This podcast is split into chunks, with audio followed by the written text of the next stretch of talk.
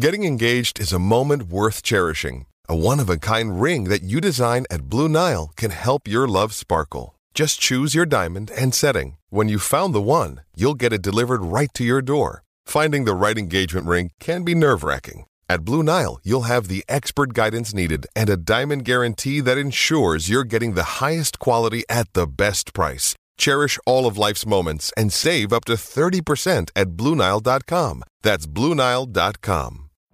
Every day, we rise, challenging ourselves to work for what we believe in. At U.S. Border Patrol, protecting our borders is more than a job, it's a calling. Agents answer the call, working together to keep our country and communities safe. If you're ready for a new mission, join U.S. Border Patrol and go beyond. Learn more at cbp.gov/careers. With the Lucky Land slots, you can get lucky just about anywhere. This is your captain speaking. Uh, we've got clear runway and the weather's fine, but we're just going to circle up here a while and uh, get lucky. No, no, nothing like that. It's just these cash prizes add up quick. So I suggest you sit back, keep your tray table upright, and start getting lucky. Play for free at LuckyLandSlots.com. Are you feeling lucky? No purchase necessary. Void where prohibited by law. 18 plus terms and conditions apply. See website for details. Football Social Daily. Spin like royalty here at kingcasino.com. Over 18s only. Terms and conditions apply. Please play responsibly. BeGambleAware.org. Hello, I'm Jim Salverson, and this is the only daily Premier League podcast around. It is Football Social Daily. Every day, the latest news, views, and opinions from the top flight of English football. You don't need to read the papers. You don't need to check social media unless it's our social media.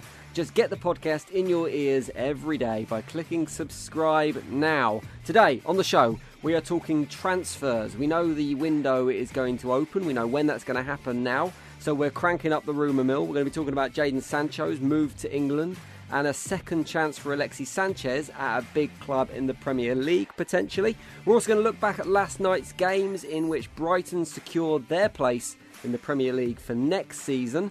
And tonight we've got two clubs fighting for their futures as Aston Villa take on Arsenal and Watford play Manchester City. Some very interesting pre match comments from Pep Guardiola ahead of the latter, which we'll get into very shortly as well. Alongside me, virtually, if not physically, we've got Niall McCaw. Hello, mate. Hey, Jim, how's it going? Very good, thank you. And Marley Anderson. You okay, Marley? Yeah, not bad, yeah. Very good. So last week, I made a little appeal on the podcast for some reviews because we've not had any reviews in absolutely ages, and the appeal paid off. So I've got a couple to get in today before we get started properly. Some of the reviews weren't quite what I intended, I'll be honest with you. Like this one that came in from MCFC Sam, who said, now the review headline kind of gives it away a little bit. Be more knowledgeable or don't comment. Is this going to be some muppet talking about FFP when we're just a bunch of blokes that do a podcast? To be fair, Niall, you are a fully paid journalist.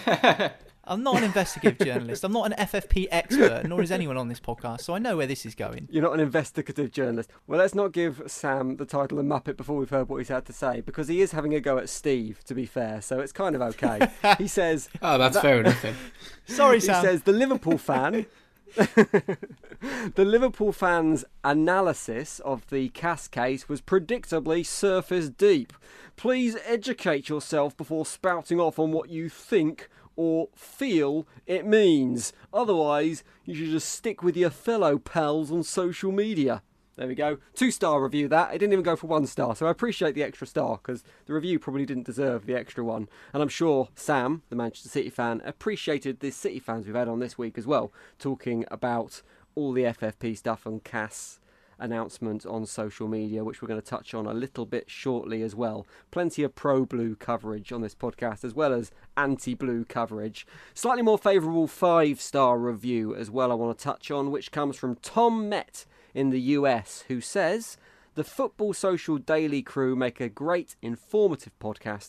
Keep me up to date on gossip and transfer news. As a Brit living in the US, it's heartwarming to hear all the English accents, especially Marley Anderson, as I used to live Hey. in Cumbria. Oh, did he?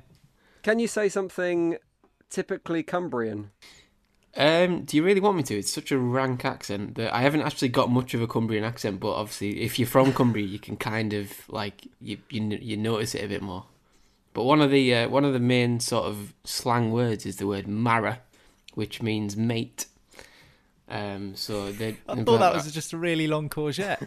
uh, no, you you don't get courgettes in Cumbria. Far too tropical. Um, what what? That's context? a zucchini for Matt, by the way.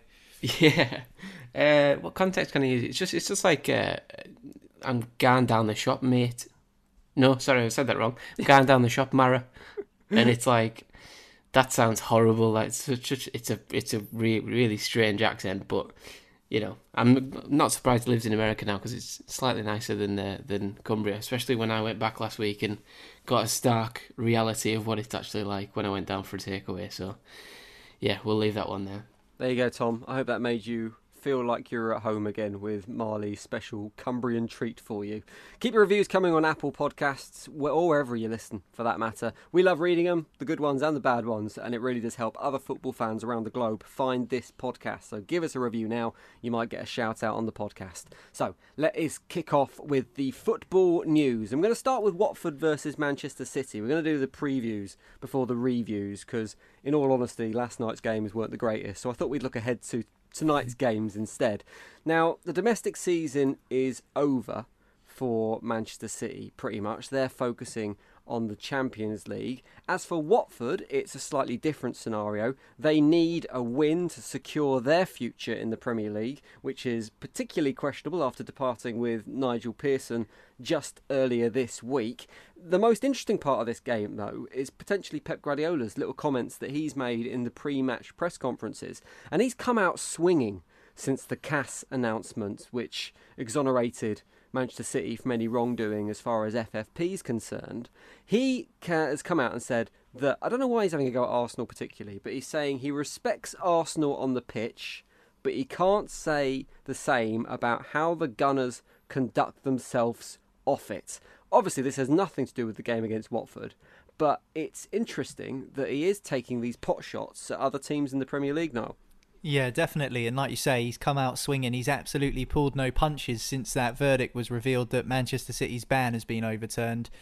And it's understandable because he's had a lot of pent up frustration and a lot of pent up energy that he's kind of wanted to release. He, he, got loads off his chest in that first press conference after the ruling was announced. They were due to play Bournemouth, and he wasn't asked a single question about the Bournemouth game in that press conference. Not one. It was like an hour long conference done via Zoom, as is the protocol now during this project restart period. And nobody asked him a question about the game. They just asked him totally about the FFP scenario and the case with UEFA. And that was sort of the initial moment when he started to really kind of make digs at, at some people that are still involved with the game in the Premier League specifically and some that aren't. Mm namely Arsene Wenger. So he's had a little dig at Arsene Wenger in recent weeks. Uh, and he's also had a bit of a swipe at Arsenal, as you say, before this game versus Watford. Now, the thing for me, what I think the problem is, is Pep was a bit off, for want of a better term, about the way that Arsenal came in and uh, grabbed Mikel Arteta, his assistant manager, his old pal Mikel. And I think he's still a little bit upset about the way that Arsenal went around it uh, in approaching Arteta. I don't think Arsenal did it in um, a way which Pep Guardiola found respectful enough. Uh, I don't think that the, the negotiations were done in a transparent enough way for Pep's liking.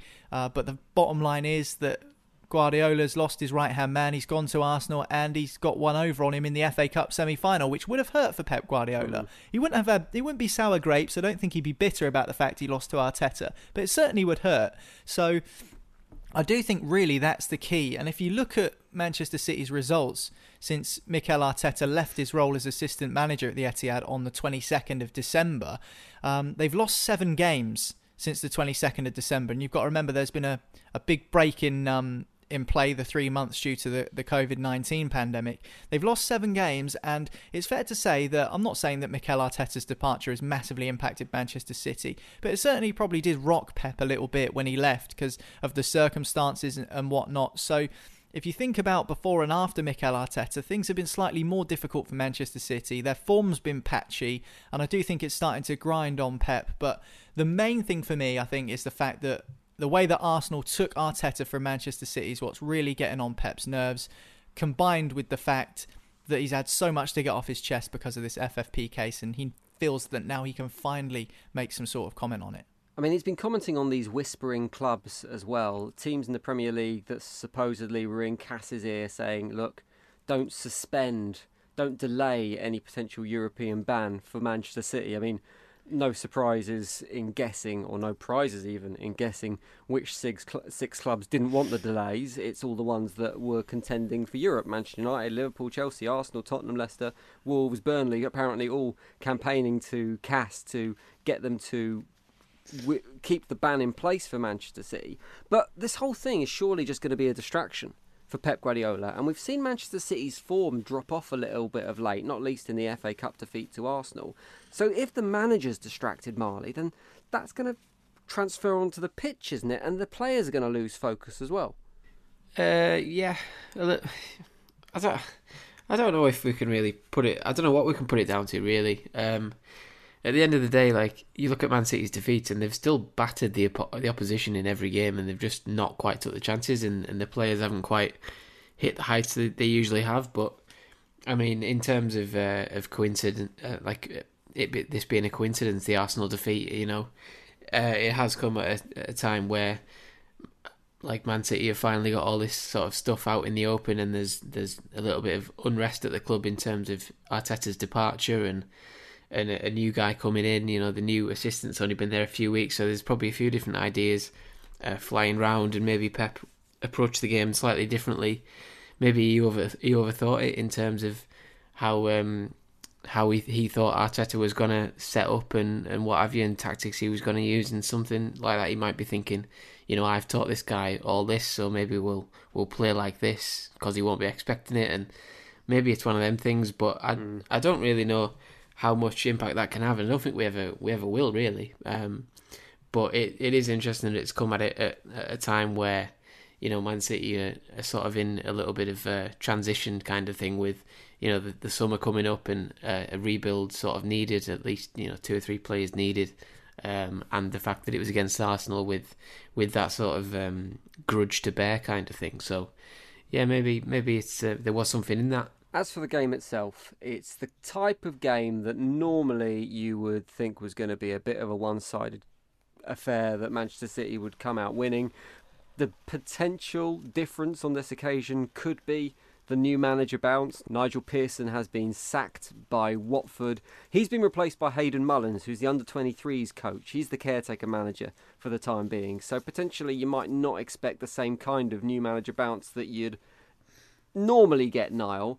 And you'd think that Manchester City should find this game relatively straightforward, and Watford will have to wait a little longer for Premier League survival. Yeah, you'd think so, considering the last two games between these two sides, the FA Cup final last season and the Premier League game back in September, the aggregate score over those two games is 14 0 to Manchester City. So Watford haven't even had as much as a sniff. So, you know, they're really going to need to, to turn in a serious result. And if you look back at some of the results that they've had over City, uh, over the years. Well, they haven't beaten Manchester City for, let me scroll back here. I'm going back as deep as 1989 in Division 2. That's the last time Watford wow. beat Manchester City. I mean, you're looking at a string of green W's here when I'm looking at the historical fixture results. The last time they got a draw against Manchester City was April 2007. That was a 1 1 Premier League draw, and that was obviously before the big bucks came in from Sheikh Mansour from Abu Dhabi and pumped all this money into City. They've lost 6 0, they've lost 5 0 in recent seasons away from home. Manchester City away from home haven't exactly picked up the best results lately. As Marley said, they battered Southampton, but they still ended up losing the game. And who's to say that Watford can't pull off something like that? I mean, you're always wary against betting against the side that are kind of scrapping for their lives. There's been a new change in manager and stuff, and you just never know, really. Um, in the Premier League, especially, it's so unpredictable and so erratic. But, you know, if you were to hang 10 quid on this game, you'd be silly not to put it on Manchester City. But then again, we said that about the FA Cup game against Arsenal at the weekend, where Manchester City were 9 to 1 to beat Arsenal by more than five goals, but yet Arsenal were 9 to 1 to win in any circumstance, mm. which just goes to show the disparity that the bookies felt there was between the two teams. And Arsenal went on to win the game two goals to nil. So I think the difference for this one is beware of the wounded animal, and Pep Guardiola would not have been happy with his side's display. As I mentioned before, getting knocked out by a Mikel Arteta side would have stung Man City. So they'll be coming back with a bit of a vengeance, and I feel that Watford might you know, feel the fury, feel the wrath of uh, of Manchester City in this situation. But yeah, they, they have to win, Jim. You're, you're absolutely spot on. They have to win because their next game um, after this, the final game of the season, is against Arsenal. So, I mean, if you're talking about giving yourselves all the hard work, then you just know that you're going to have to get something. If they can scrape a draw, that's a big, big boost in the fight for survival. It really is. Losing 3 0 to West Ham was an absolute hammer blow for for Watford. I mean, that was that was the, the game, wasn't it, on that Friday night that was teed up, mm. West Ham versus Watford, biggest game of both clubs' seasons, and West Ham cantered to victory. Watford shot themselves in the foot, and you know they'll be hoping that that doesn't come back to bite them. But with Aston Villa also playing later on in the evening, they've got a chance to apply some real pressure to Villa if they do get an unlikely result against Manchester City. So the least that Watford can do is try and give themselves a chance um, and put some pressure on Aston Villa. I mean, that's all they can do. Uh, they've got a bit of a cushion to the bottom three with two games to go. I think it's three three points at the moment. No one's probably backing them to beat Watford, uh, to beat Man City, or to beat Arsenal. So, although Watford are, are probably going to get beaten tonight by Manchester City, I mean, I don't think it's an outrageous call to predict Man City to win this quite comfortably. You just don't know what might happen, and that's the beauty of the Premier League, and that's what makes it so exciting. Troy Deeney has come out today, incidentally, and denied any kind of dressing room rift. So we're going to have to wait a little bit longer to find the full story there.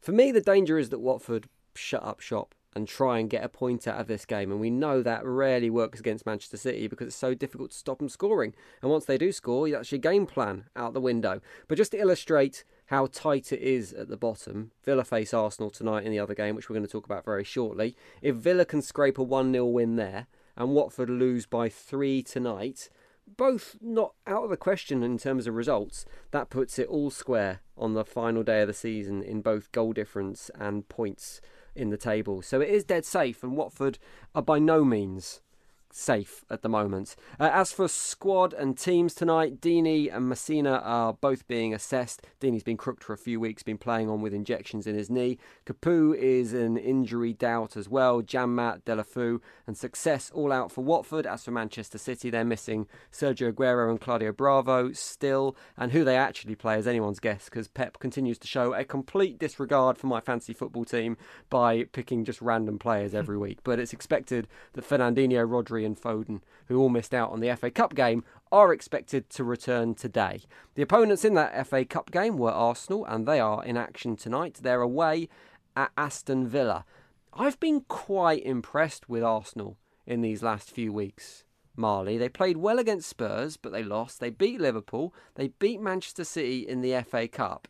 I mean, I feel like a bit of deja vu here, but is Arteta starting to have a little bit of an influence on that Arsenal team, or is it more a case of the likes of Liverpool just getting a little bit distracted by having won the league, City focusing on the Champions League or whatever? So it's that they're not coming up against opposition in their prime. Uh, he's definitely having an impact. Um, I think even with the the results, um, you know, potentially having asterisks over them in, in terms of Liverpool maybe being on holiday a little bit, but there, there was still enough riding on that game, and there was still um, a need to play well for Arsenal, and they did that. So I, I definitely think he's starting to to really sort of put his stamp on that team with with the likes of you know Ozil's future. He's he's frozen Ozil out, um, just as as Unai Emery did as well.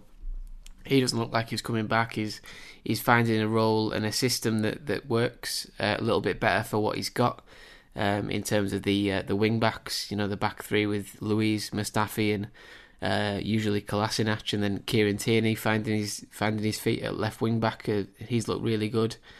Um, also gets Aubameyang and Lacazette into the same team, which uh, which is always been an issue for Arsenal. How do you get your two best goal scorers in, in the same team? And he's done that uh, against against um, Man, City, Man City in the FA Cup, and he didn't even start Aubameyang, I don't think, at, uh, at Liverpool, and still managed to win. So when you combine that with the likes of Saka coming through, and even Granit Xhaka's playing like uh, you know the player Arsenal thought he was going to be when they signed him from Mönchengladbach a few years ago. So he's starting to look like a player, and before he just looked like a problem and somebody who didn't want to be at the club anymore. So he's um he's he's he's starting to solve some of the problems that Arsenal have. Um, and have had for for a little while. I think he needs a, a couple of transfer windows to get out the to get out the deadwood and, and finish that Ozil situation, free up a few a few quid to go and uh, go and buy a midfielder that he wants, for example, um, and then get the Aubameyang contract situation sorted. And all of a sudden, Arsenal are then looking to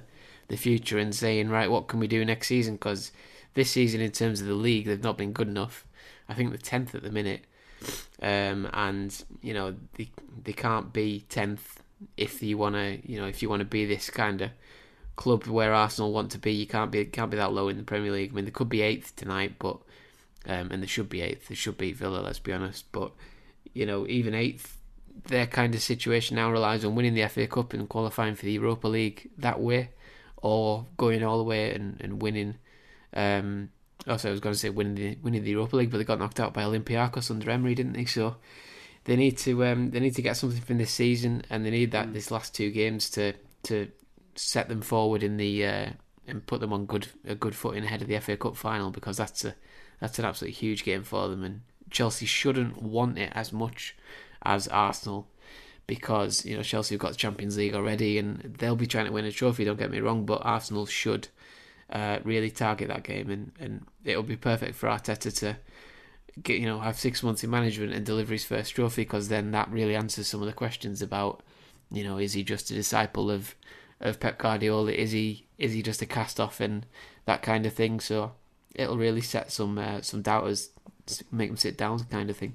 Is it madness to start talking about Arsenal as potential top four for next season? Given what's happened this season, is that insane, Niall?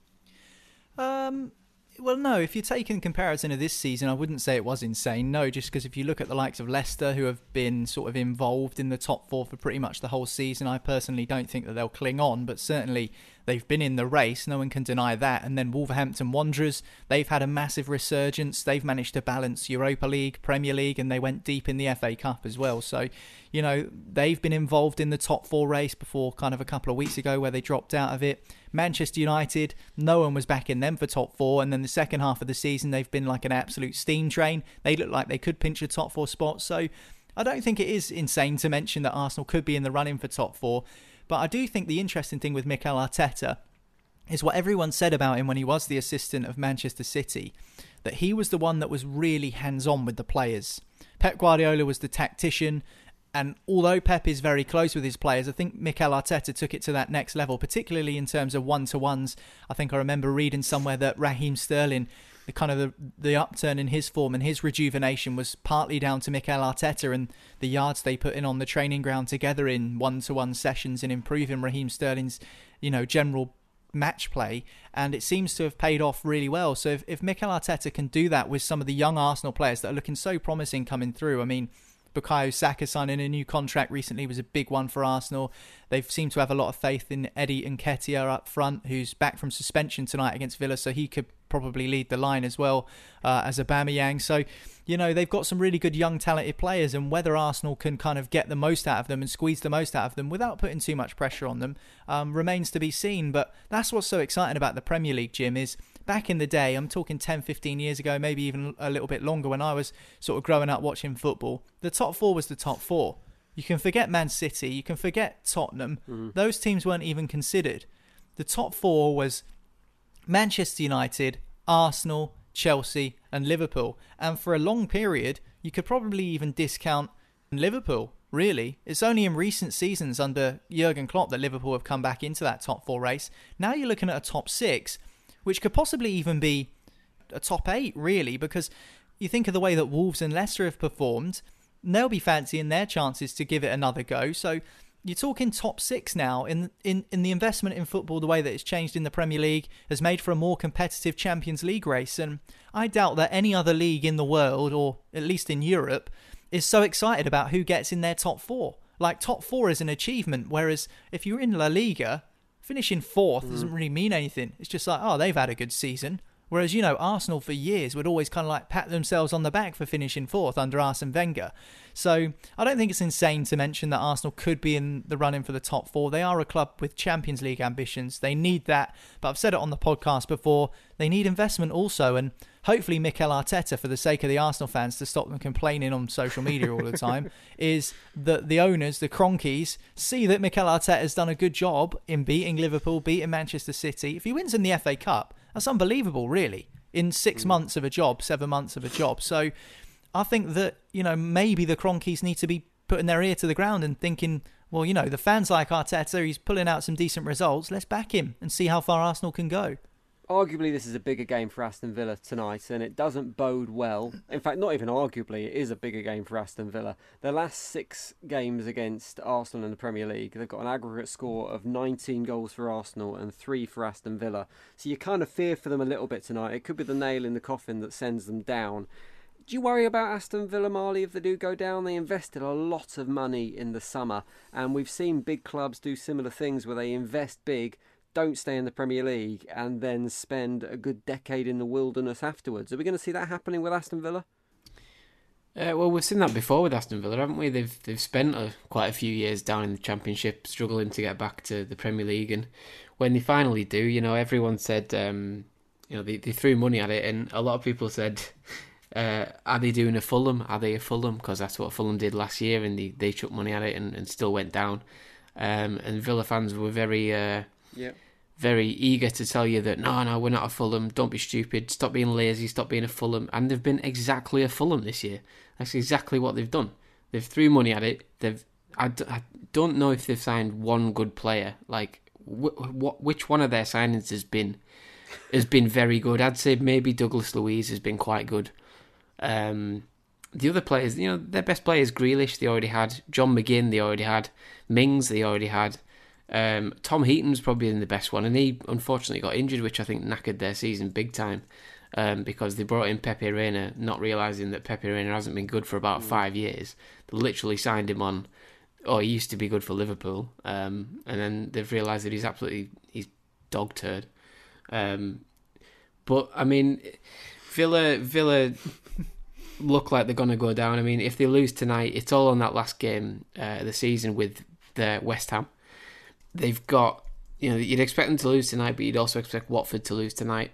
That leaves the gap at three points, and there is, um, you know, there's a a chance for the goal difference to swing and what have you, and all of a sudden the the win over um, West Ham on the last day of the season could be enough if Watford lose again. So it's I don't think it's massively. I don't think they're dead and buried if they don't win tonight because I don't expect um, I don't expect Watford to do anything at Man City, but Villa they- haven't approached this right for me. I don't think. Uh, I don't think Dean Smith's the best manager in the world. Um, I think you probably could have got someone in better than him, but it's it's a similar situation with, with Steve Bruce at Newcastle in, in terms of you've got a local guy there, and it would be silly to not let him have a shot at the Premier League after getting you there in the first place. Like the local guy is gonna be he's gonna fight until the very last thing, and and Dean Smith's done that. To be fair to him, he's just his squad simply isn't good enough, and he's been unlucky with injuries. Everyone's cottoned on to the fact that if you stop Jack Grealish, you uh, you stop Aston Villa. Um, they've cottoned on to the fact that there isn't really a striker, so you can put a little bit more effort into to stopping Grealish's uh, creativity. Um, and it's it's cost them because you know Trezeguet, El Ghazi, they can't score goals, and that's where Villa, you know, they've got 180 minutes left of the season, and they desperately need to score goals because you've got a very good team coming coming to play you tonight, and then you've got West Ham who should be mathematically safe by you know by that um, by the time that game comes around, and you've got to you've got to find a way to beat them.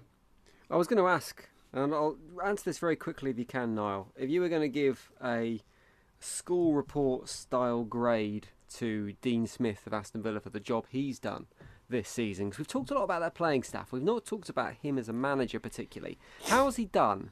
And eh, are there going to be any Premier League clubs that maybe who are looking to switch it up in the summer, knocking down his door over the window and try and bring him in? Has he impressed that much? You're a West Ham fan, Jim.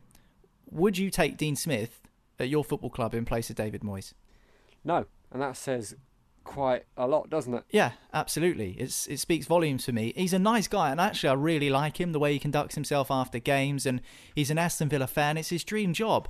Um, he left Brentford a couple of seasons ago, got them up uh, Aston got Aston Villa up, but I mean Brentford. Look look what they've done since. They've gone from strength to strength in the Championship. They look like they could be on for an automatic promotion spot. Could see Brentford in the Premier League next season. As for Aston Villa, I know the Championship is a hard, hard league to get out of, so you don't turn your nose up at getting out of it. But you know, couple of playoff finals back to back. I think Villa fans probably would have been hoping that they could go up automatically. Uh, not wasn't the case. Um, but when you get up to the Premier League after being in exile in the Championship, and Aston Villa, Aston Villa are a Premier League club, make no bones about that. You've got to stay there. You have to stay there. But Dean Smith, I think, if you're talking of a school report, it's got to be C minus D. I mean, uh, he, uh, to keep Villa up was the remit, and it doesn't look like they've done that. And Villa have just been not good enough. They've, as Marley said, they've relied on Jack Grealish, which everyone could see at Christmas or before Christmas that Jack Grealish was the key. So teams started doubling up and putting two men on him, three men on him, kicking him off the park, stopping him influencing the game. And it stopped Aston Villa picking up any sort of result. And don't really know what to say about Dean Smith. I wouldn't be disappointed if he left the Premier League. For instance, if Chris Wilder left the Premier League, I would be upset because I think he's, he's he's a very good manager. But Dean Smith he's an okay manager, but I think that's about it. I, I don't really know what to suggest. Um, we've seen him with a big budget and he got Villa up via the playoffs, but he's not really done anything in the Premier League. I don't know. I don't want to be too harsh on him because I do actually really like him as a man and a character, but for me, he's just another run of the mill manager who we might see back in the Premier League one day. If we don't, best of luck to you, mate. I'd take a C minus given some of my school reports, I don't think that's too bad. So I think Dean Smith could be happy with that one. Uh, that wraps up today's previews for tonight's games. You can hear full time audio reports from all those games on your Amazon Alexa or your Google Home or via the Sports Social website, which is sports-social.co.uk.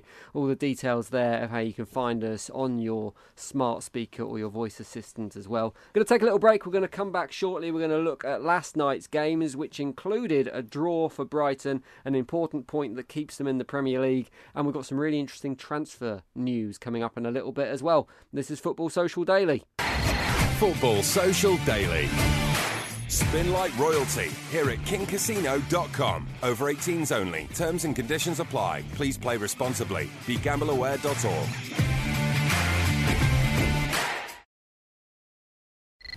Football Social Daily. Subscribe to the podcast now so you never miss an episode. Welcome back to Football Social Daily. Let's take a look at last night's games now, which if I'm honest, weren't the most inspiring set of fixtures. We described them all, I think, last night as pretty much dead rubbers. The most tasty of the three was probably Brighton and Hove Albion versus Newcastle, mainly because it was an opportunity for Brighton to secure safety with a point, which they duly got in a nil-nil draw against Newcastle. And you've got to say, Marley, even as a Newcastle fan, and it's a points dropped for you, Brighton deserve the point, and Brighton deserve another season in the Premier League because they've ticked the boxes this year. They've done what they set out to do, and that was survive. Yeah, I'd, uh, agree with that. Um, Brighton with the new manager and stuff, you know, the a new sort of way of playing a little bit more, a little bit more uh, attractive, a little bit less direct than they were last season.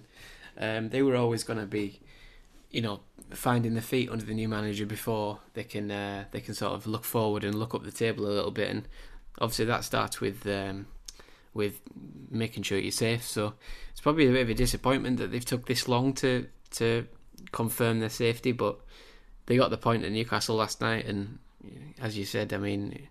You mentioned the word boring. Uh, it was on. Um, it was actually on Pick TV, so it was free to free to air. So if you've got Pick TV and you uh, you came across it and thought, oh, I'll watch that, then I feel sorry for you because it was an absolutely shocking match.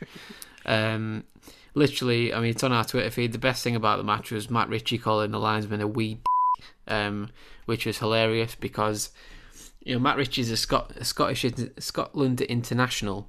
And he's from Portsmouth, Matt Ritchie. I know Why he's he speaking like a Scotsman. Well, I know he's from Portsmouth, but that that last night, that little insult was the most Scottish thing he's ever done by by calling the linesman a wee dick, and I was like, oh my god, that is hilarious. As soon as I seen it, I was like, that's the best thing that's happened in the whole game, bar like by by quite a mile. Um, yeah, it was it was a dull dull game, um, but it's understandable, you know, in the in the situation. There's you know, every season there's a there's always a drop off in the in the final few games where players start looking towards their holidays and that sort of cliche of always being on the beach and what have you. So, um, it that that becomes even more intensified when the players are playing like the eighth game in two weeks. I mean, Alan Saint-Maximin had a had a, a quiet game last night. He was just about fit after coming back from a calf injury and he wasn't very uh, he he wasn't his explosive usual self. And it's like who can blame him? We're safe. There's probably going to be a two or three week turnover into the new new season. So if he's if he tears his hamstring now, that's like you know eight weeks out, like ten weeks out. So why would you even start this? And I was thinking that last night, and it just it reflected the way we played. I think Newcastle looked tired. Brighton looked as though they wanted it a little bit more, however, didn't want to properly go for it in case they got picked off. So they were happy to sit and get their point. Newcastle were happy with the point because they didn't they didn't want to get beat, and it was just a bit of a, a complete dead rubber and a pretty crap game, if I'm honest. I have to say, I saw Steve Bruce after the game moaning about the fixture congestion and the intensity that his team had had in terms of fixtures over the last few weeks, and I kind of thought, shut up everyone's had exactly the same situation. Everyone's been in the same boat. You can't use that as an excuse at this stage. And, and I, I, don't know why, and I keep on getting this feeling with Steve Bruce. It'd be interesting to know whether you share the same thing, Marley, but he just doesn't seem. It's comments like that that make him appear not equipped for the job in the Premier League. I I get what you mean. Um, however, I don't know. It's, it's the same for everyone, isn't it? I suppose. Um, but I just think if managers keep saying it, I think it's more a thing. If if every manager keeps saying it, then the Premier League are maybe less likely to do it in the future, and and sort of look at how how much recovery time is needed. I mean, I know they were forced into this position with the pandemic being as it is, but maybe you um, it's maybe it's a diversion tactic, a little bit of you know, let's make sure the league doesn't do this again. I mean what I would say is Bruce hasn't rotated his team very much in terms of um, we Newcastle had the the sort of outlook on on the restarters. We're going to play our best players in every game, you know, and we're going to risk burnout of of Almiron and Saint-Maximin in in the games as soon as we come back, and we're going to try and get the points when we can because we, we had a couple of difficult games coming up. I mean, we've got Liverpool and Spurs. Uh, we, we just had Spurs and then we've got Liverpool next. So um, it was a case of getting the results and getting the you know, guaranteeing safety and as quick as possible. We did that and it worked. Um, but then that obviously leaves the drop off of, you know, Saint-Maximin's played at 90 minutes in every game uh, since he's come back pretty much. Um, Bruce hasn't got a massive squad, but he doesn't. He does have other options. Like the, Valentino Lazaro has looked quite good when he's come on, and he's never. I don't think he started a game for us yet. And it's one of them where it's like, well, you can rest Saint-Maximin, like, and just risk a bit of, you know, you you will get stick from the fans because fans will always say, oh, we should be playing our best players, but at the end of the day, he's gonna. We need him fit, so playing him in a dead rubber against Brighton last night just let him have a rest and give Lazaro, who's playing for his future because he's on loan, give him a, just give him a chance. Just let's have a let's have a look at him, but don't play Maximin and then say, oh well, you know, he was tired, and it's like, well, don't play him if he's tired. Just uh, let's have a look at someone else in the squad. So I don't fully agree with with everything he's done, Bruce. Um, and as as regular listeners will know, I don't think he's the man to take us forward in in the future. Um, and if this flipping takeover ever happens, then I would take a lot of other managers ahead of him. Um, and the fact that you know Graham Souness and Kieran Dyer were on the uh, on the Sky coverage last night, and they were flipping awful. Like two of our, it was two of our sort of haters now. Uh, Souness can't stand us anymore because we sacked him because he was crap. Um, and then Kieran Dyer left in a in acrimonious circumstances as well. Kieran Dyer, and he, he just proved how touch he was with the game as well with his with his little comments and stuff. So I mean, it was disappointment all round. Like even you know, I said the game was boring. Then it come it cut back to the flipping studio, and he had them two gammons in it, and I was like, oh my god, you can't get away from this. So I just ended up going and making tea after like halfway through the second half. I'm not bloody listening to these two crack on. So I mean, the fans got plenty of stick for uh, given plenty of stick on Twitter and stuff. So hopefully they'll never get uh, another Newcastle game in the future. But yeah, hopefully not. Well, the takeover's rumbling on now. Um, it's looking like it's going to continue conveniently over the transfer window, which is another excuse for Mike Ashley not to sign any players, which is something I'm sure most Newcastle fans are looking forward to. In the other dugout, obviously Graham Potter, we've talked about before, he's impressed this season. He said, I mean, it was hardly a rallying cry after the game, but he said, in response to Brighton securing their future in the Premier League, the financial implications are massive which I guess is kind of a bit of a comment on the state of the game. It's more about the finances than the football club. But there was an interesting story in the Argus, which I'm assuming is the local paper down in Brighton, um, and it said that Graham Potter, his recruitment in the summer is going to be focused more on the mentality of players that he's bringing in than the experience they might have in the Premier League, which is a really interesting idea to move forward. So he's not going to be doing the old tactic of finding a few Premier League war horses, like getting a James Milner on board or something like that. He's going to be looking for the right kind of players to fit in with his squad, which I guess is kind of the format that Chris Wilder's had success with at Sheffield United. It'll be an interesting approach now. Yeah, and if you look at Brighton's approach this season, starting from the summer, it's kind of been that way anyway. I mean, if you look at the likes of Neal Maupay, who they brought in from Brentford, who was scoring goals for Brentford in the Championship, it's never played in the Premier League before.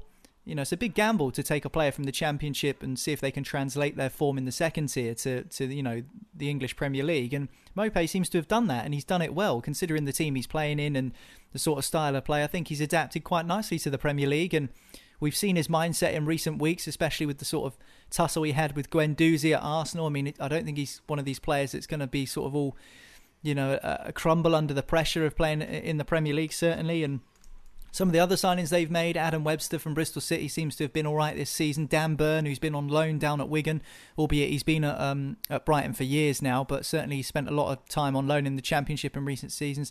They've got players that have that have been there and sort of grafted in divisions out on loan, and you know I think mentality is a really good point because it seems that if you are going to play to a philosophy, everyone needs to buy into that philosophy you know, you, might.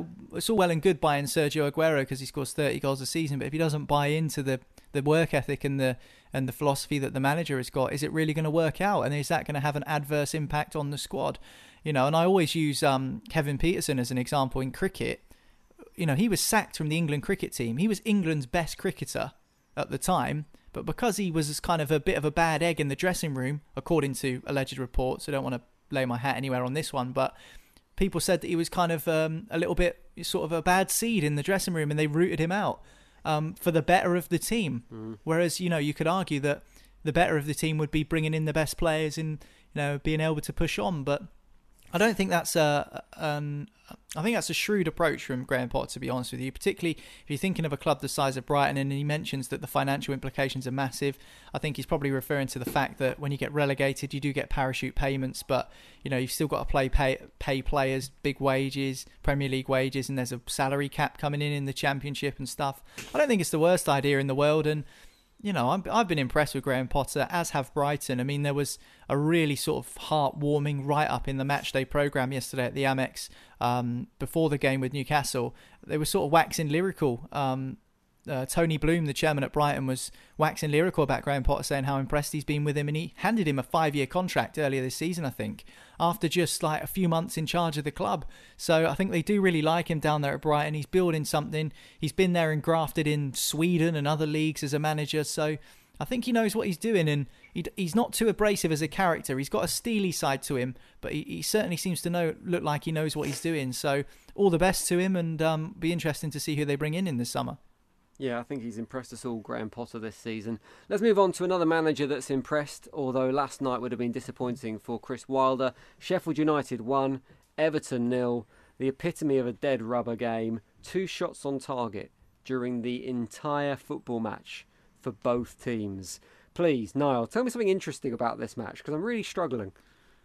I think that's the first time Sheffield United have not had a shot on target at Bramall Lane in like the last two seasons or something like that. It's been a while. Um, so that's about the most exciting thing I can tell you about that. Um, and that's me done for that, that game. There's not a lot else I can say, really. No. In, in all seriousness, Wilder will be fuming with that. Absolutely furious with that performance because they were pretty much out of the Europa League race with a couple of back-to-back defeats, and they lost three 0 to they lost three 0 twice in a row, which was just so rare for Sheffield United. Then they went on this streak where they ended up beating Chelsea, and they got a couple of results under their belt, and now they've lost the last two, and it's kind of really put a hammer blow to their European ambitions. Uh, I mean, I don't think that they can finish in the Europa League spots unless Chelsea win the FA Cup, because there's two teams uh, that are from the Premier League that are in the FA Cup final. If Arsenal win the FA Cup and beat Chelsea, then they get European football. So, you know, still plenty to play for between now and the end of the season. But unfortunately, in terms of it being in their hands, that's it for Sheffield United.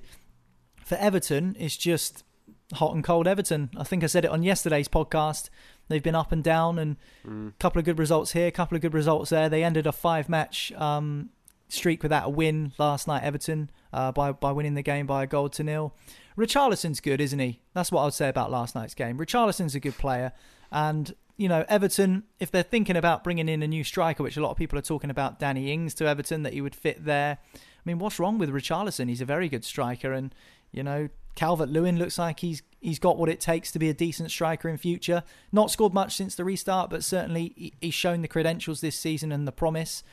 So I mean that's pretty much it really. Uh, taken from that game, Sheffield United's European hopes are over, and Everton pick up a win, which means that they move further up the table. But Everton can't finish in the top half because they've run out of games. So yeah, like you say, not quite a dead rubber in terms of what Sheffield United were playing for, but certainly now um, not really much to, to look back on. I was thinking about Everton because ultimately it feels like they've been looking ahead to next season for a few games now, and certainly the focus now is going to be on next season and what Carlo Ancelotti can do with that squad. But you look at that Everton team sheet, Marley, and you go down it. How many players there do you think are nailed on to stay at the club? Apart from the two that Niall's just mentioned in Richarlison and Calvert Lewin, are there that many players in that squad that you'd go, you have a future at Everton, given at what they want to achieve?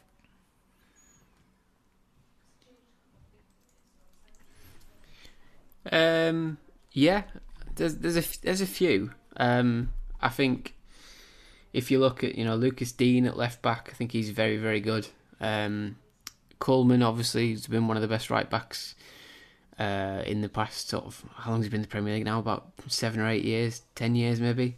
Um, he's he's don't need anything there. They've also got a backup right back in that Sidibe, who's uh, who's really good as well. He'll want to play plenty of games.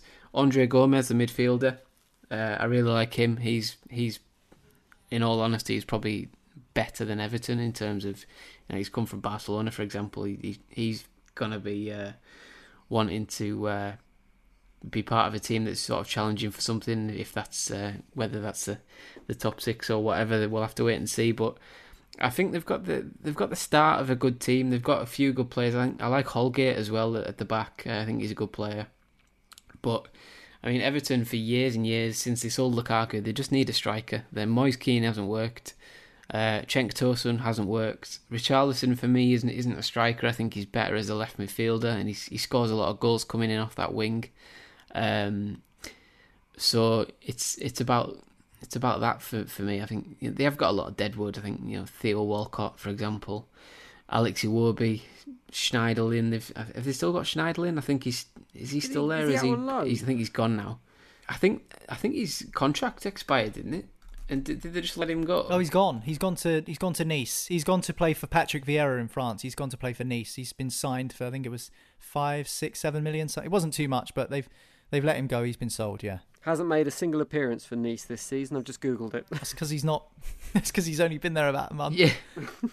yeah, he'll be at Nice from next season then, basically, Jim. Um, but yeah, I mean, okay. Everton need to start. Uh, you know, finding out who's who's staying and who's going because they need to. They need work. I think Sigurdsson as well has kind of slipped away. I mean, he used to be a top top player, but he he seemed to have gone back a bit. I don't think the system suits suits him quite well at uh, Everton in terms of I think they've been playing sort of a 4-4-2 formation. I don't think he really fits into that. Um, so it depends what Ancelotti wants to do with with this with the uh, the tactics and, and that kind of thing. But we'll see. I think we'll see a fair bit from Everton in the transfer window this year because, to be honest, they, they need to they need plenty of work because they need to to well number one get into that top half and they need to match their ambitions of moving into this new stadium and getting this world class manager. You can't then give a world class manager the likes of Iwobi and Pickford and Michael Keane to, to work with and you can't expect him to to make these players into top six players and, and players that can challenge for for uh, European places because they're, they're simply not good enough. So you need to then go and back him again in the transfer market and see what you can do there and make him really put a stamp on his team because otherwise you're just gonna you, you're kind of strangling him and that's not what you're bringing a world class manager to do. Finally, on this game, I really liked Chris Wilder's comments after the game, where he praised his players for overachieving and recognised that no one really expected Sheffield United to do what they've done this season, but also said that his team needs to improve in the summer, which I think is a huge statement from the manager that eighth isn't good enough for his aspirations and for the club's aspirations. He wants to be higher. He wants to be in those European slots, and I think Sheffield United fans will be hugely optimistic and excited by those comments. Uh, final game from last night was Wolves two, Crystal Palace nil. Wolves continue to impress. Palace continue to be a little bit rubbish, essentially. So let's focus on the positives first, and that's Wolverhampton Wanderers, who have now got the highest ever points tally they've got in a Premier League season. Are they threatening for top four next season, Niall? Well, I said earlier on in the podcast that you know you can kind of make a case for for Wolves for next season getting into the top four based on the form they've shown since the restart. If they make some additions, if they keep their manager, who I know is highly rated, then then why not? I mean, we've seen Leicester do it this year. So there's no reason why Wolves can't kind of take a similar vein and end up in the top four. But I mean, if you're talking about realistically, is it going to happen? Probably not. But could they give it a good go? Yeah, of course they could. But this is the thing with the Premier League: one season you're up there, and another season you're fighting off relegation. It, it's it's so hard to predict. I mean, if you look at the Premier League predictions from some of the sports social pundits at the start of the season, I think a lot of people had um, for instance, Everton to be higher up the league, Sheffield United to be further down the league, and that's just simply not been the case. And I doubt many people predicted Leicester to have been as high as they have been for the whole of the season. So you just don't know. They can probably give it a good old fist. I mean, if they can keep their players fit, and depending uh, depending on how they get on in in um, the Europa League this season, they might even be playing Champions League football next season anyway. So we'll have to wait and see on that one. But they do have quality, and they do have plenty of players who can change a game and you know, even with the additions they've brought in, I mean, we saw Daniel Podence scoring last night, who was kind of a, an acquisition they've been chasing for a while. I think he came in from Olympiacos, and so, you know, he's shown that he's able to kind of mix it. And I think that they're all good players that kind of bounce off each other at Wolves. I mean, Jimenez is is an excellent striker. Um, Jota, Pedro Neto. I mean, they've got they've got talent in that squad. I mean, they're all reliable. There's no one you think at Wolves when they come into the squad they think, oh, you know, it's a bit dodgy at the back or or whatever, which I think is where they mm. actually have an advantage over Leicester. Because you know you think of Caglar Soyuncu being out for Leicester with a with a red card suspension. You know they've been relying on Jonny Evans and Bennett, and I think Marley said something quite funny the other day, saying that Bennett looks like he was a competition winner. This, you can't really level the same thing at Wolves players because didn't uh, didn't no, they, Ryan Bennett come from Wolves? He did. Yeah, is he on loan or something? I think so. Jesus yeah, is, yeah. Christ. So, so I mean, that just goes to show that they've got quality in every department, and and no one comes in um, into that Wolves eleven and makes you think, oh well, okay, there's a bit of a weak link there, which is a really, really promising sign, and it you know, it shows that the fruits of, of Nuno's labour are starting to come good. But obviously, the season's not over. Mm. The season is, is not over. Uh, they've still got a Europa League competition to finish off. And if they win that, they can get into the Champions League. So, yeah, Wolves could finish in the top four next season. I mean, I personally wouldn't back them, but I'm not going to be as shocked um, next season if I see the likes of Wolves in the top four for a, for a sustained period of time, considering what we've seen at the back end of this campaign. Go on, lads, give it a good old fist. Good phrasing, Niall. Uh, Daniel Podence obviously did score that goal. it was quite impressive for such a small man to score an emphatic header. It couldn't have been any easier. Middle of the goal, two yards out, was pretty much on his head, and because he's not that tall, it would have been as difficult to hit it into the ground as it would have over the bar.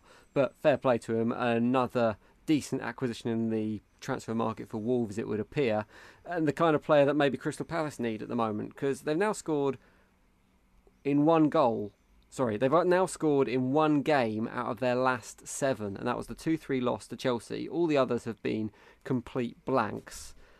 Who do you blame for that? Because it can't all be on the players, surely. They have got goal scorers. They've got Benteke and Ayew and Jeffrey Schlupp likes a goal, and they've got Zaha, obviously. So it can't all be on them that they're firing blanks, Marley. Well, you just you just mentioned those names, and none of them scream goal scorer to me. I mean, Benteke, he's got an awful record over the past two or three years. I mean, Ayew's been quite good this season, but I would say Andre um, Jordan Ayew's had a very good season by his standards in terms of would you expect him to get you know eight or nine or ten Premier League goals, whatever he's got?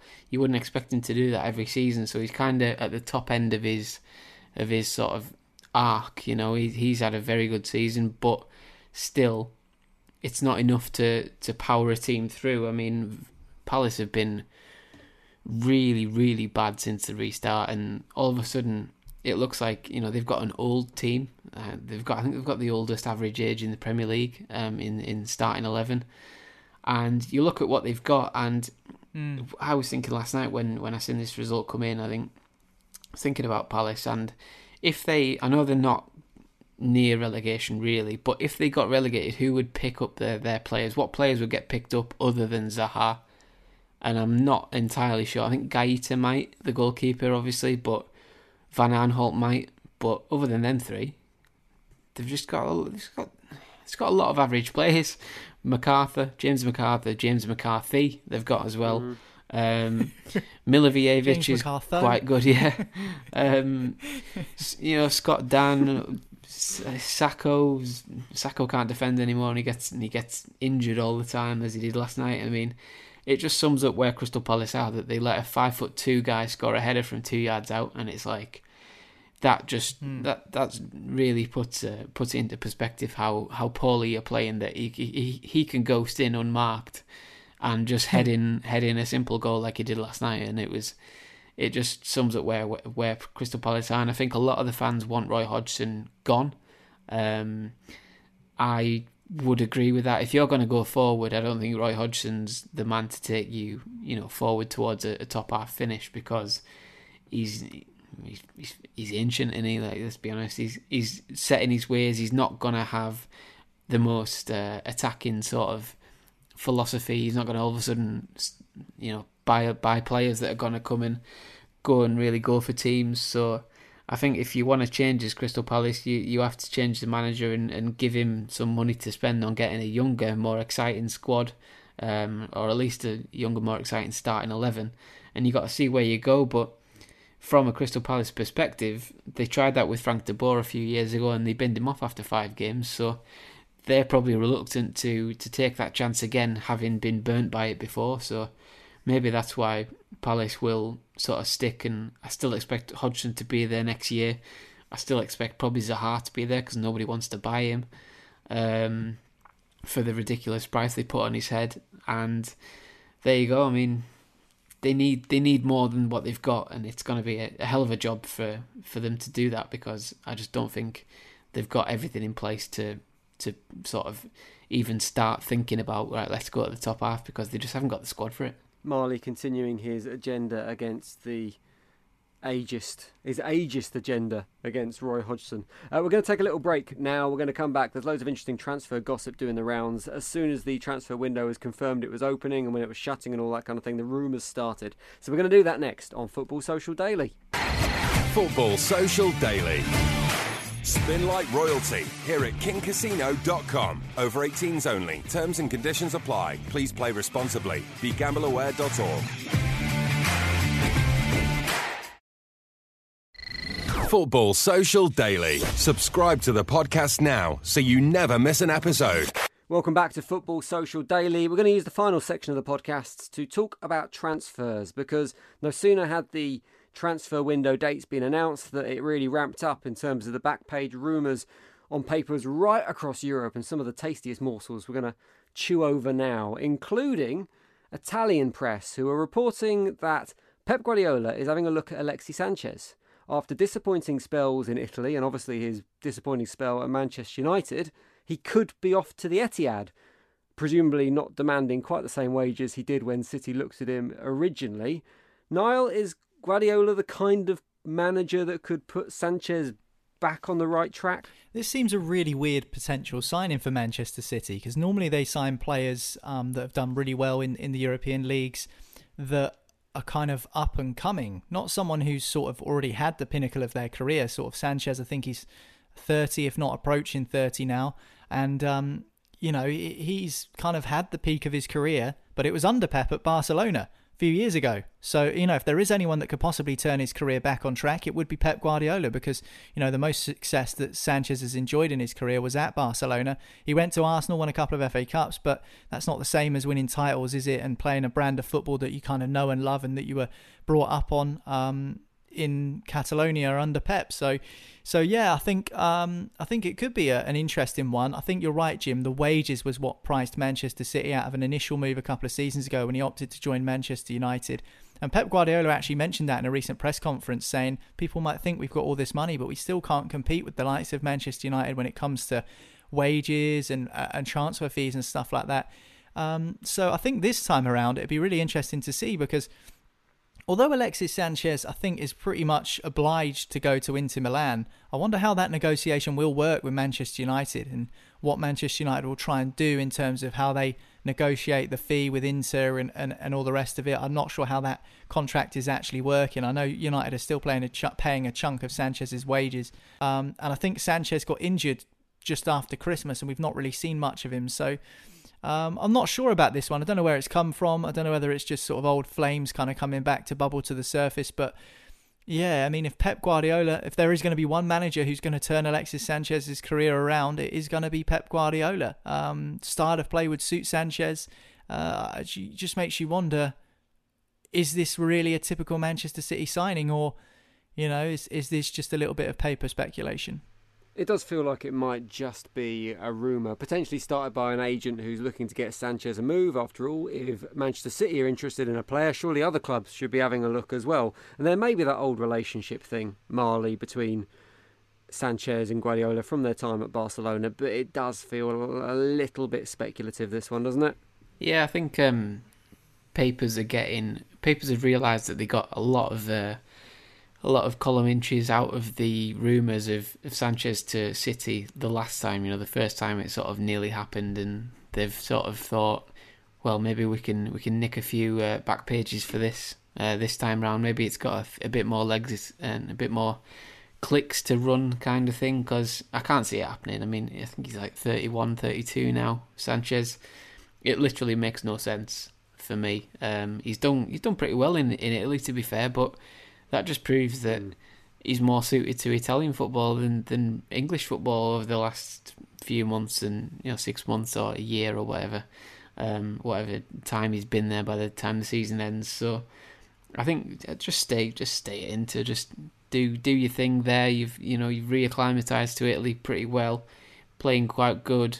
Um, you're finally getting back to sort of a similar level or close to the level you were at when you were in your prime at Arsenal. So why why risk it? Why have another another dip in uh, in your career when you could effectively challenge for a title with with Inter because they're a lot closer to the uh, to Juventus than anyone has been in the last few years. So coming back and, and playing for Man City and making it all go, you know, downhill again, it would be a bad career move. And would you then get that that lifeline if if it did go wrong at the age of sort of 33, 34, what whatever? So just makes no sense to me. This whole this whole situation. I don't think who wins from the whole situation. So I wouldn't be surprised if it was just paper talk and agent talk and all the rest of it. So I can't see Sanchez lining up in a Man City shirt anytime soon.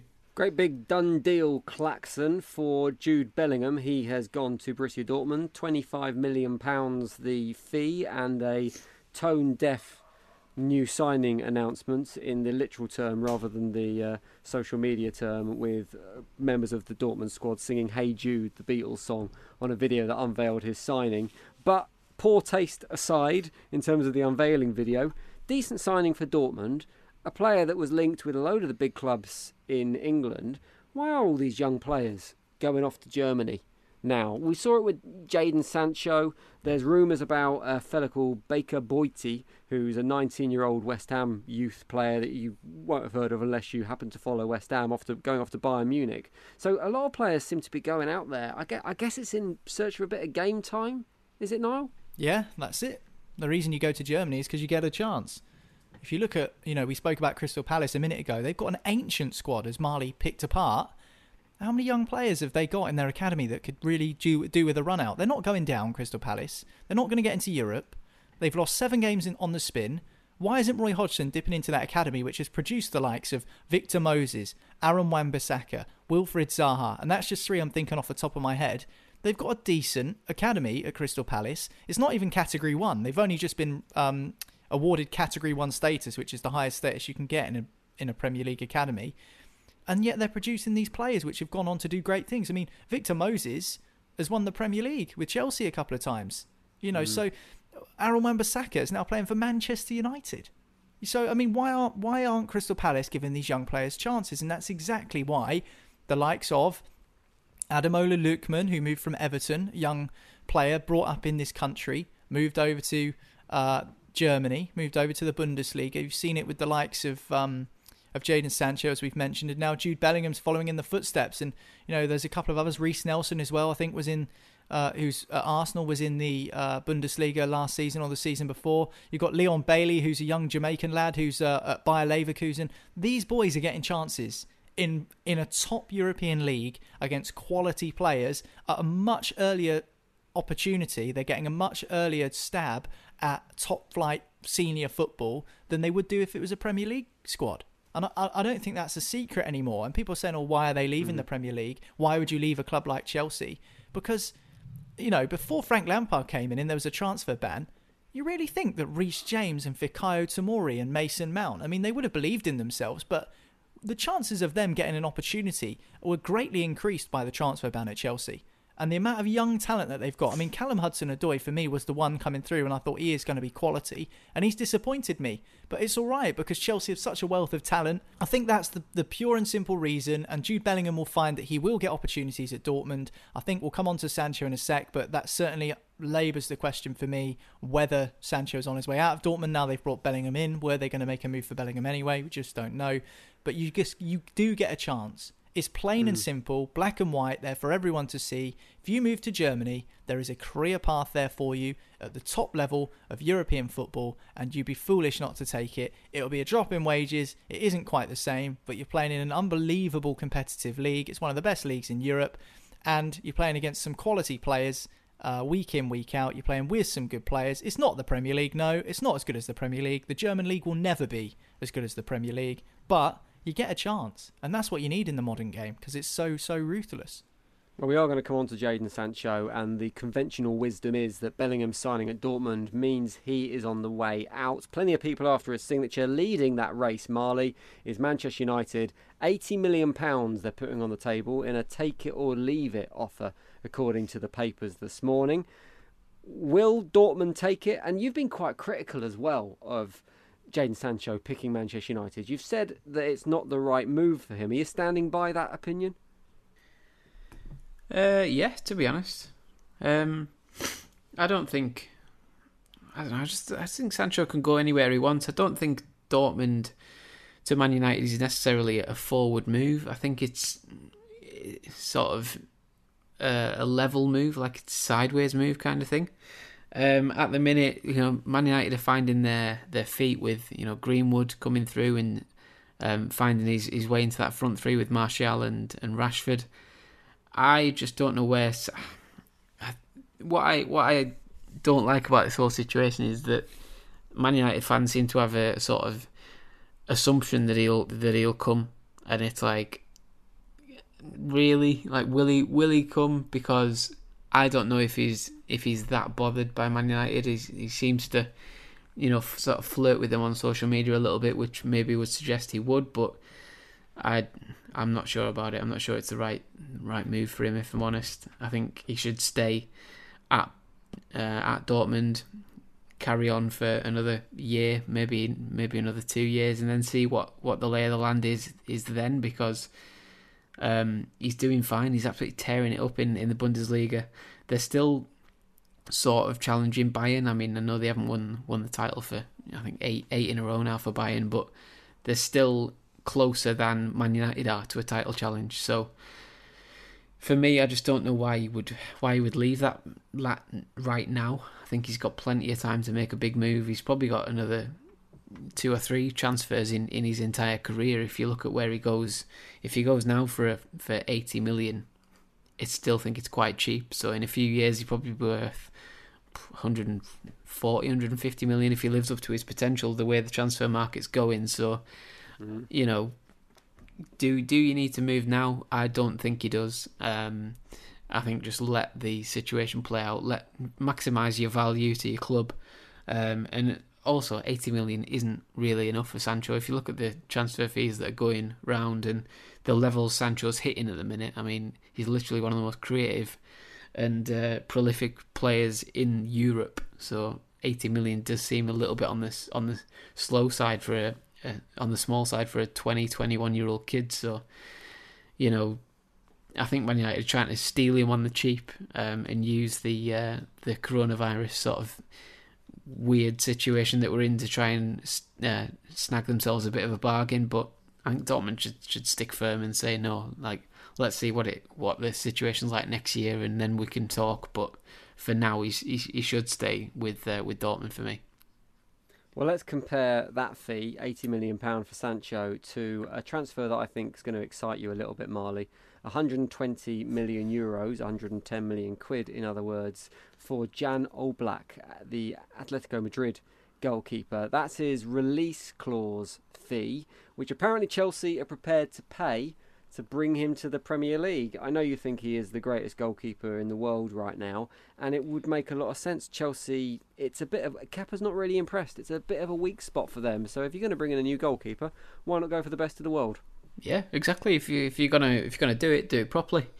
Um, but they're they're spending a lot of money, Chelsea, aren't they? Let's be honest. They're, I can't see them chucking this money at Oblak on top of what they've already threw at I think Kai Havertz is, is pretty close to a move if if reports are, be, are to be believed. Um, so that's another eighty million quid, and they've already signed Ziyech and mm. and Werner as well. So I can't see Oblak coming this year. Um, but if they do, I mean they've got the added thing of they know the price for him because the uh, the release clause is there. So I think it would depend on what they can recoup for Kepa. Um, I think I don't know what you'd get for him. I mean, seventy million they signed him for something like that. Um, you'd be lucky to get forty or fifty. I mean, could you could you twist Atletico's arm and, and get him into a swap deal with them for for Oblak because it, it would drive his price down by forty million or maybe a little bit more. So then again, Atletico aren't stupid. They know that, that, that they're getting the worst end of that deal, um, plus a bit of money to to spend in their squad, but it just depends on, on everything. But the, the one advantage you do have is is price can't change. You know that a maximum you have you would have to pay is 120 million euros or whatever it is. So is is he worth that? Uh, for me, I think the the proof is in in Ederson and Alisson and what they've done to take their their teams to a, a new level. I think a new goalkeeper can can really set you apart, and I think where where Chelsea have struggled this season is there's been a lot of rotation at the back. I mean, Caballero and and Kepa have, have rotated a little bit. They've had a few centre back pairings tried and tested and not quite worked out. So I think with a, a proper solid goalkeeper and a of solid back, you know, centre back pairing, I think Chelsea could go on and and challenge for the title with the with the new uh, the new signings they've got coming in. If they all hit the ground running, I don't I don't think Chelsea are that far away from from uh, making a, a, a, proper go at the title for me. I'm sorry, I don't care how good you think Oblak is. 100, 110 million pounds is f- ridiculous money for a goalkeeper. I'm sorry, I know goalkeepers are a lot more, you know, relied upon nowadays than they used to be. But 100 plus million for a goalkeeper. I mean, really? I mean, 71 mm. for Kepa was eye-watering enough. 66 for Alisson. I'm thinking, really? I mean, Buffon cost Juventus 33 million pounds back in 2001 and for absolutely years I think like nearly 15 20 years he was the most expensive goalkeeper of all time. Look how good Gianluigi Buffon has been. I don't think Jan Oblak is really in the frame for being one of the best goalkeepers ever. At the moment, yeah, no doubt, he's one of the best in the world. But really, 110 million for Oblak. I mean that. I mean that's Oblak's quality. I mean he'd be in with a shout of getting in a world 11 if mm. there was one. But that money is just a disgrace for me. I mean, you can't you can't warrant paying that on a goalkeeper. Where's the justification? Or we needed one. I mean, is he is he really 50 million better than Kepa? Probably, but not in the context of having to pay 110 for him. I mean, that's a that's a savage amount of money. I mean, I just don't understand it. Goalkeepers back in the day, if a goalkeeper went for 20 million, that is a, that's expensive. That's really really expensive. And I know I've spoken on the podcast before about how you know the bang average player nowadays costs 20 million and your good player costs 50 and your really good player costs 80 with goalkeepers, I don't think you can really apply that because that's just a savage amount of money. I just can't get over that. 110 million. There's no. I just can't see Chelsea stumping up that to pay for a goalkeeper. They've been stung once by Kepa. Surely they're not gonna. Surely they're not gonna dip into their pockets and pay that much. I mean, David De Gea cost United 20 or 20 million, something like that, about 10 years ago. And although he's had a bit of a downturn in form in the last couple of seasons, on the whole, he's been he's been really worth the 20 million. You know, I think two million a season. He's one player of the season four or five years um, in that time that he's been at the club. Um, and now people are starting to say that he's he's not up to it. I mean, 110, not for me. You could get 12 Lucas Fabianskis for that, and no one's getting past 12 Lucas Fabianskis if you stack them all up in goal. They are if you stick Diop and Balbuena in front of them. I know. I know it's a, I know it's a release clause, but I mean, seriously, if Jadon Sancho is roughly going for 80 million quid and Oblak's 110, there's something wrong with the game. There really is. I can see a little scenario potentially where Chelsea do sign Oblak and Atletico Madrid come in for David De Gea. Talks about him potentially needing a move, and Henderson takes that number one spot at Manchester United. Potentially a little chain of events that could unfold over the next few weeks there. That is it for Football Social Daily, a bumper episode today. Thank you very much for listening. If you've got this far, make sure you click subscribe so you never miss an episode, and we will see you next time. Football Social Daily. Subscribe to the podcast now so you never miss an episode. With lucky landslots, you can get lucky just about anywhere. Dearly beloved, we are gathered here today to. Has anyone seen the bride and groom? Sorry, sorry, we're here. We were getting lucky in the limo and we lost track of time. No, Lucky Land Casino, with cash prizes that add up quicker than a guest registry. In that case, I pronounce you lucky.